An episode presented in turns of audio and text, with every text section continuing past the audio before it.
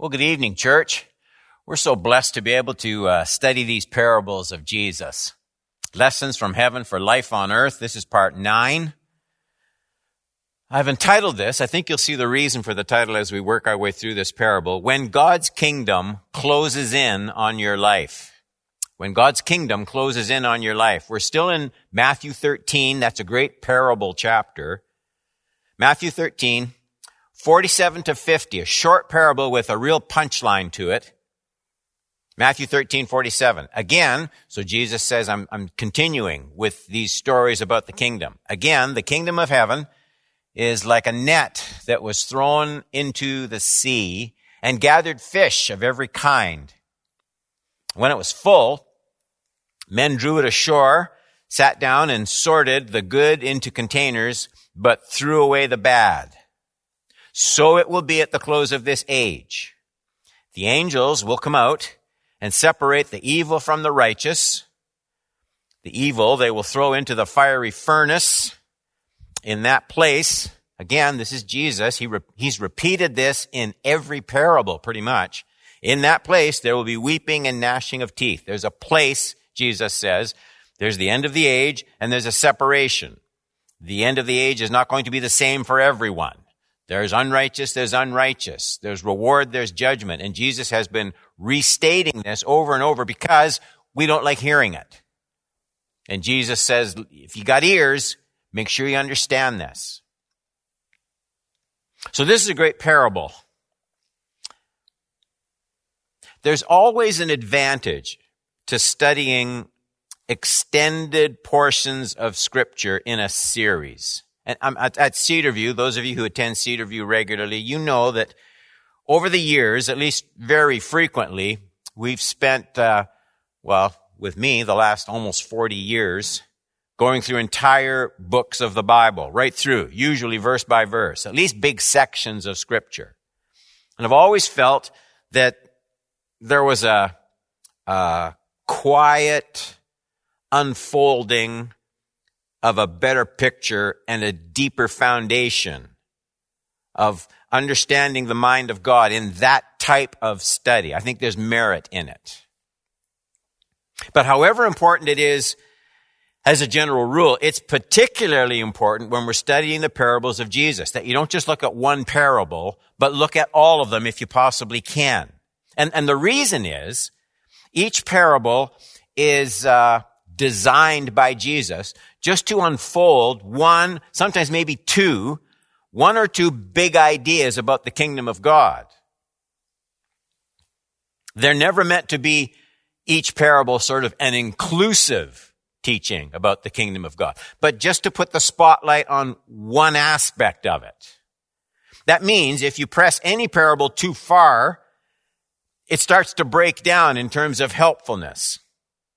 Jesus talked about a shepherd and sheep. And it's a beautiful picture. We all, we all love that picture. But I mean, if you, if you push it too far, we all know that most of the time what a shepherd is interested in in terms of sheep is either fleecing the wool or lamb chops. Well, Jesus wasn't trying to teach that. He was trying to show the care of a shepherd over sheep. This parable of the, the dragnet that's what it's called when God's kingdom closes in on your life. It's a, it, it illustrates this perfectly.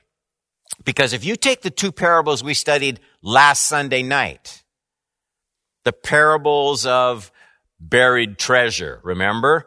A farmer, he's out working in his field. He bumps into this treasure almost accidentally as he's working his rented field. The buyer of pearls discovers a pearl of great price. And in each case, these finders, the farmer, the pearl hunter, they sell what they have and they purchase the treasure and they purchase that pearl of great price. But in each case, they make their own decision. They decide to sell their goods and to buy their treasures. And Jesus says the kingdom of heaven is like that, this choice. But if pushed too far, one could easily conclude that we're the only ones involved in choosing the kingdom. After all, if these two people the farmer, the, the pearl purchaser, if they both decided, no, I'm not interested in buying that field. I'm not interested in purchasing that pearl. If they chose not to sell all and buy the treasure, they were perfectly free to simply say, well, no, this is not for me, and simply walk away, deal closed, no problem.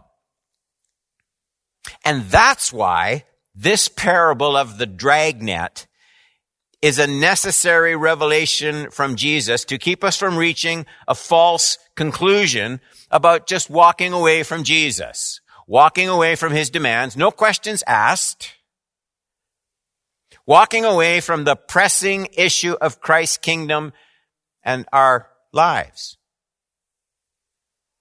This parable that we're studying tonight, here's the important thought in it. Our, my capacity to say no to the kingdom of Jesus, it's only there for a little while. My freedom to say no is a very limited freedom.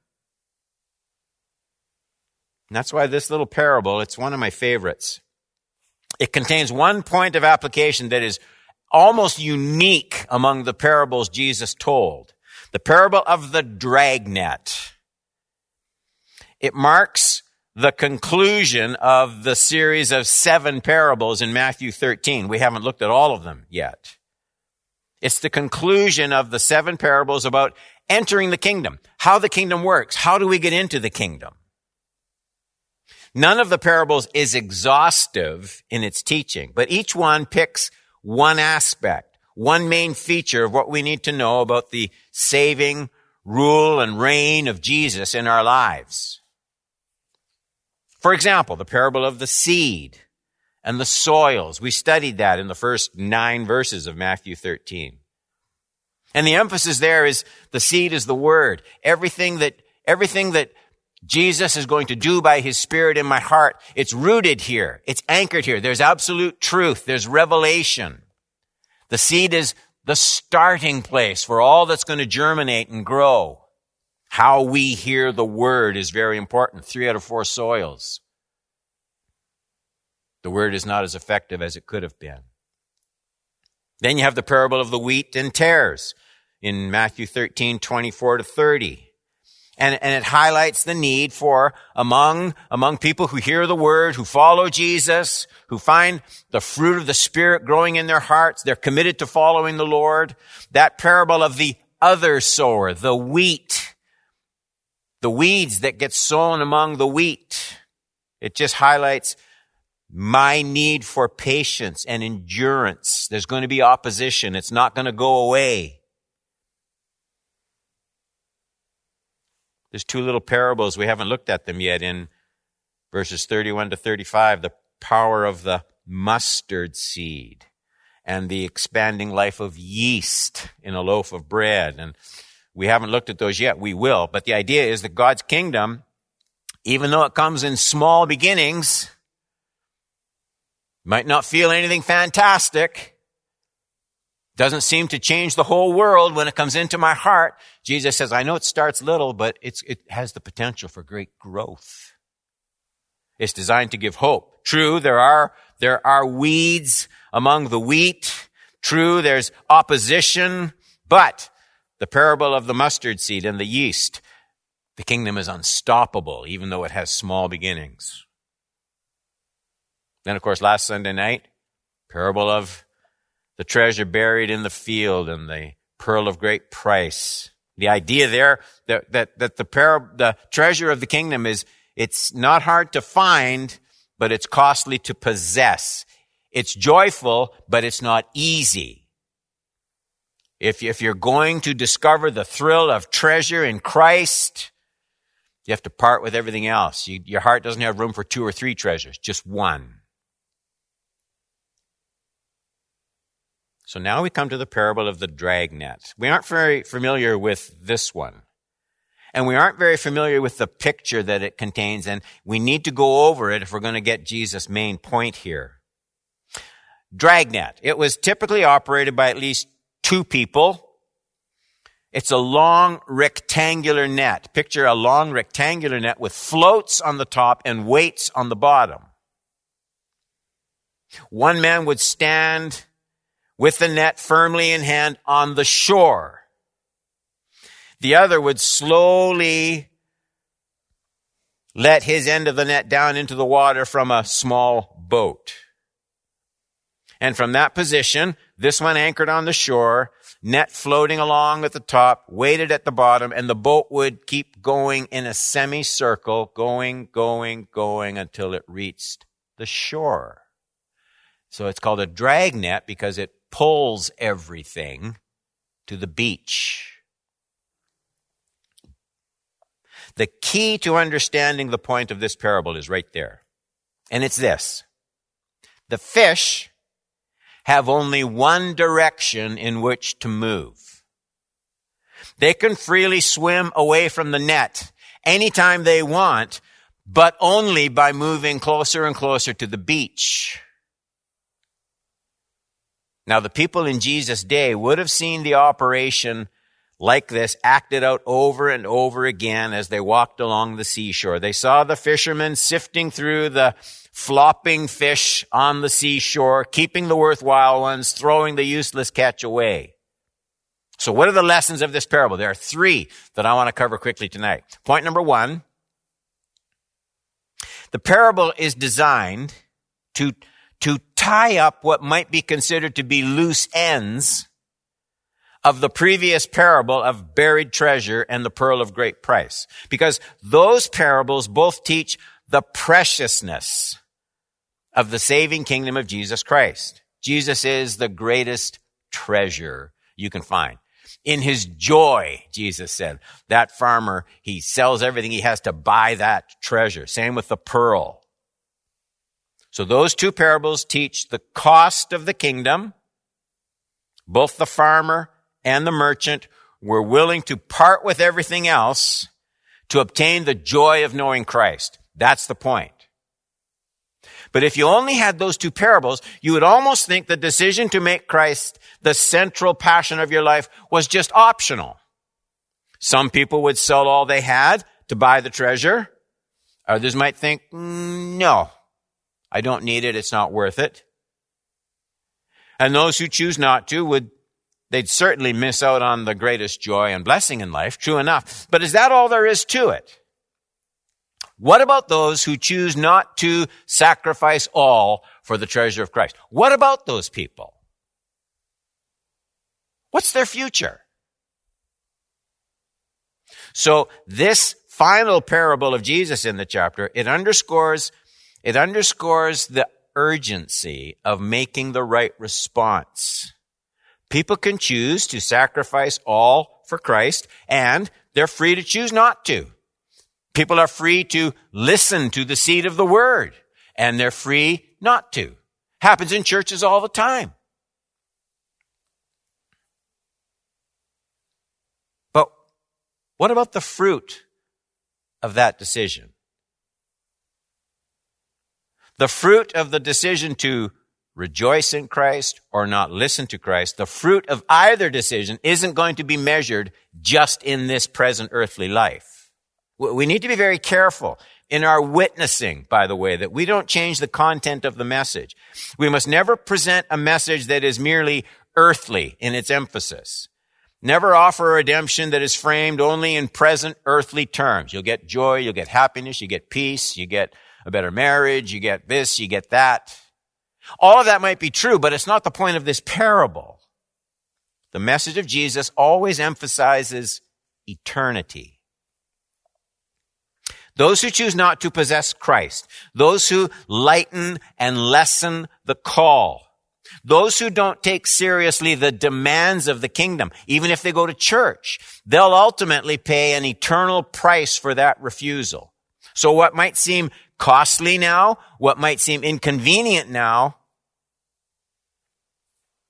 could turn to disaster later on.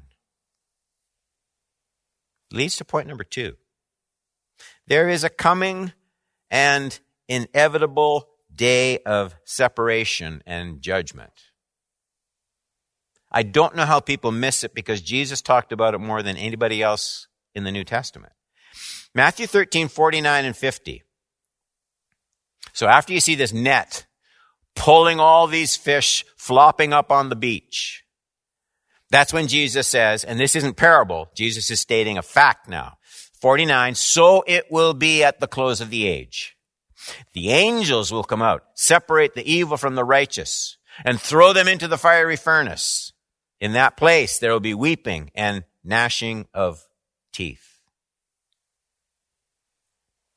Once in a while, I get the feeling most Christians wouldn't like listening to Jesus if he preached in their church. If Jesus said the things he said in the New Testament, Facebook would block him. Twitter would cancel his account. He would not be allowed to say the things that he said. Because he was just relentlessly persistent on some subjects. Listen to me. Two thirds, two thirds of the parables that Jesus told end in outer darkness and judgment. Two thirds. He was constantly calling people to think about the end of the age. Think about the time of judgment and punishment. Nothing else, nothing else would be done properly in this life if those things weren't kept in mind. That's why Jesus repeated them over and over again. It's quite a different concept for much of the church. We aim almost everything we do at personal fulfillment. That's what fills up the seats in a church. Jesus aimed everything at eternal glory. And there's all the difference in the world between those two goals. There are many things in life that, at least on the surface, seem personally fulfilling that in effect, in effect can be eternally damning. Conversely, there are many things in this world that seem to be confining, challenging, difficult, costly. You have to sell everything to buy that field with the treasure. You have to sell all the other pearls to have the money to buy that pearl of great price. A lot of things are like that. But, but in the long run, turn out to be joy producing, glorifying to God, eternally rewarding. That's, that's what Jesus meant when he said, all true disciples must lose their lives to find them in his kingdom. How, so how? How can I keep this is what we want to know, church. How, how can I keep my life properly aimed? How can I keep my life properly oriented? We talk a lot about orientation in the world today. How can I keep my life properly focused? And Jesus says, well, you need to think about the end of the age if you're going to live presently in a wise fashion. Paul, he constantly used this mental picture of a race. That might be the most fitting picture of all for the Christian life. The person perched on the starting line, he's already bracing, pruning his mind for only one thing, the finish line. Remember the end of the race. That will help in the daily process of laying aside everything that might slow you down. So, remembering the goal of judgment, that's what we're talking about under this second point. That will streamline the rest of my life. At least it should. I've been looking just quickly at how the saints fixed their attention on the end of the age in the scriptures. Let me just read you a couple, couple passages of scripture quickly. You can look these up and follow along with me. 1 John 3, 2 and 3. So what we're looking at here is how Christians, we'll look at John, we'll look at Peter, we'll look at Paul. What did they focus their lives on as they lived them in this present age? 1 John 3, 2 and 3. Beloved, we are God's children now. There you go. That's the present. What we will be has not yet appeared, but we know that when he appears, we shall be like him because we shall see him as he is. Everyone who thus hopes in him purifies himself as he is pure. Here's Peter's words. 1 Peter 1, 13 to 16. Therefore, prepare your minds for action. Be sober minded. Why? Set your hope fully on the grace that will be brought to you at the revelation of Jesus Christ. You see what Peter's thinking about? As obedient children, do not be conformed to the passions of your former ignorance. But as he who called you is holy, you also be holy in all your conduct, since it is written, You shall be holy, for I am holy. Set your hope fully on the grace, the revelation of Jesus Christ. Fully. Said it there. Here's Paul's words 2 Corinthians 5 9 and 10. So whether we are at home or away, we make it our aim to please him. For we must all appear before the judgment seat of Christ. That's what Paul's thinking about so that each one may receive what is due for what he has done in the body, whether good or evil. These are such important texts because we live most of our days in a world where we don't outwardly see anyone experiencing the direct judgment of God. People seem to get away with whatever they want. I see it in our church all the time. We're all prone to adopt worldly lifestyles. People aren't being judged for their sins. They don't seem to be judged for ignoring God. Jesus says this is thinking that is seriously defective and blind. If, if someone could take us, transport us from where we are right now up to judgment day and just give us a glimpse, just a look at what will happen then, and then bring us back to live the rest of our lives, we wouldn't live one day the same. Not one. No wonder Jesus closes this judgment parable that we're studying with these words, Matthew 13, 51. Have you understood all these things? That's what Jesus asks me. I read his Bible. Have, have you understood? If this isn't understood, nothing else will be right in my life. I'll be earthbound. Peter uses the word, I'll be short sighted, blind to my own dangerous condition.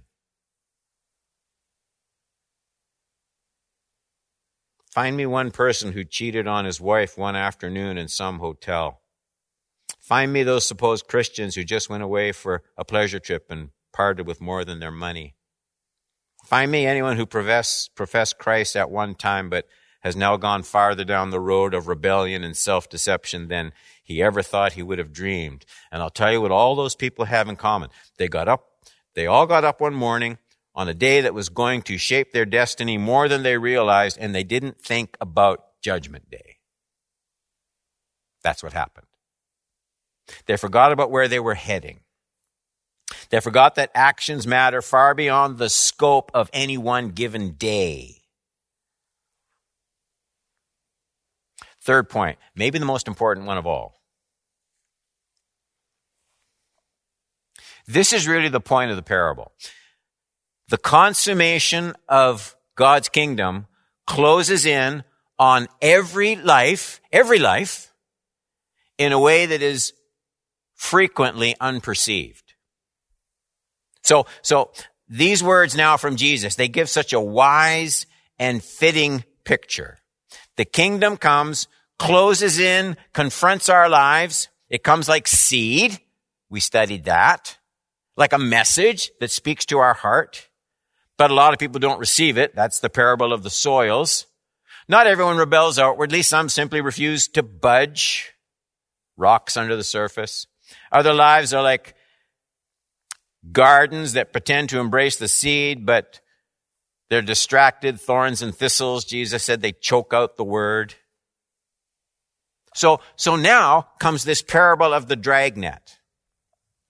And here's the point. You don't have to make a wise, positive response to God in this world if you don't want to. You don't have to. A lot of people don't. Like these fish, you, you begin to feel the, the pressure. It's the kingdom. Jesus said, it's like this in the kingdom. You feel the pressure of the net just pushing against you, the pressure of the kingdom. I don't like it. It's telling me I, I, it's telling me I'm a married man and I can't date this other woman. It's telling me I'm too materialistic. I'm too greedy. It's telling me I don't take the things of God seriously. I don't go to church as often as I should. That, that, that, that net just bumps into me and I don't like it. It's easy. You know what you do? You just swim away. Nothing to it.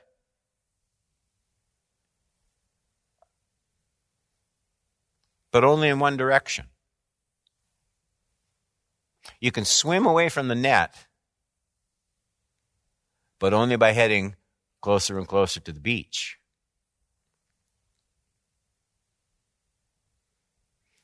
You never get around the voice of God. You can delay, but you can't escape. Everything, God's kingdom, everything is moving in one direction, the end of the age. It's the only direction that net moves. That's the only place all of these fish are heading for. The good and the bad. Remember, all of the fish. That's the only direction they're going toward is the beach. Even if they're not thinking about it. Just swim away from the net. I don't, I don't like those demands. I don't like those rules. I don't like the cost. I don't like what God is saying to me. I don't like what my conscience is saying to me. I don't like what the Bible says to me. I don't like what the preacher says in church. Well, just, then just swim away. Ignore it. But you can only move toward the beach. There's, there's an unescapable part of God's kingdom. That's what this parable is teaching. There's a part that includes everybody, even when they're not thinking about it. This apparent freedom, just to ignore God, just to move away when He speaks, it's only an apparent freedom, a temporary freedom, but it's not real. Those fish, they swim away from the dragnet thinking they avoided the net.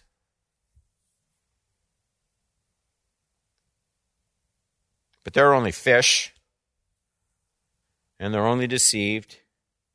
They're all headed toward the same beach. And so, the Lord, by His Word, He talks to me today, talks to you today, some point of stubborn rebellion, like the rocks under the surface. Some area where you avoid dealing with Him. And then the church service ends and you just walk out. Go to Swiss Chalet. Go out with your friends. You don't even have to think about it anymore. Or the Lord shows you the idols on the inside of your heart. He shows you where what you're living for, the wrong ends, trying to please the wrong crowd, but you choose not to yield. And tomorrow, don't worry, things will go back to normal. You'll get out of bed in the morning. Your conscience isn't going to keep bothering you. You're fine. Just swim away from the net. Or there's some part of your life that's a lie. You're two-faced. You're one thing with certain people. You're something else with others. There seems to be such freedom to continue on like that for as long as you want. But that freedom isn't real. Look at that verse 47. The kingdom of heaven is like this. Uh, like the opening words of all the parables in this chapter, it, it guarantees, it promises how the kingdom of God works in this world. And in this present parable, the key to remember is this. The kingdom presses almost invisibly on everyone in this world. We will all soon be caught up in God's sovereign plan. God will not be mocked. He won't be ignored. He can't be avoided. He's too great. His rule is unstoppable. So we're so programmed by the course of this age to work with just visible deadlines. If it's not on my calendar, I don't have to worry about it. We plan our lives around our known appointments. We work around paydays. We schedule appointments. We work towards certain bottom lines. We know when the exams are coming. We know what grade is needed to pass. But the kingdom of God doesn't come like that. It never hits you over the head with its presence. Comes into the world, Jesus said, like mustard seed. It grows and unfolds on God's schedule, not ours. And there's such apparent freedom to postpone to ignore, to procrastinate, to flat out deny, to rebel. There's such apparent freedom to just postpone all the demands. If you don't want to acknowledge Jesus' lordship in some area of life, well, you don't have to. You don't have to. If you never want to read your Bible, you don't have to. If you're too busy to go to church, don't go. But none of those responses will change what Jesus said about the dragnet. It can't be avoided. Every fish is headed toward the beach, the end of the age. That's, that's the unstoppable truth that Jesus is pressing into our hearts in this parable. No wonder, verse 51. Jesus speaks. Have you understood all these things? I don't know. Is there a more important question than that in the whole world?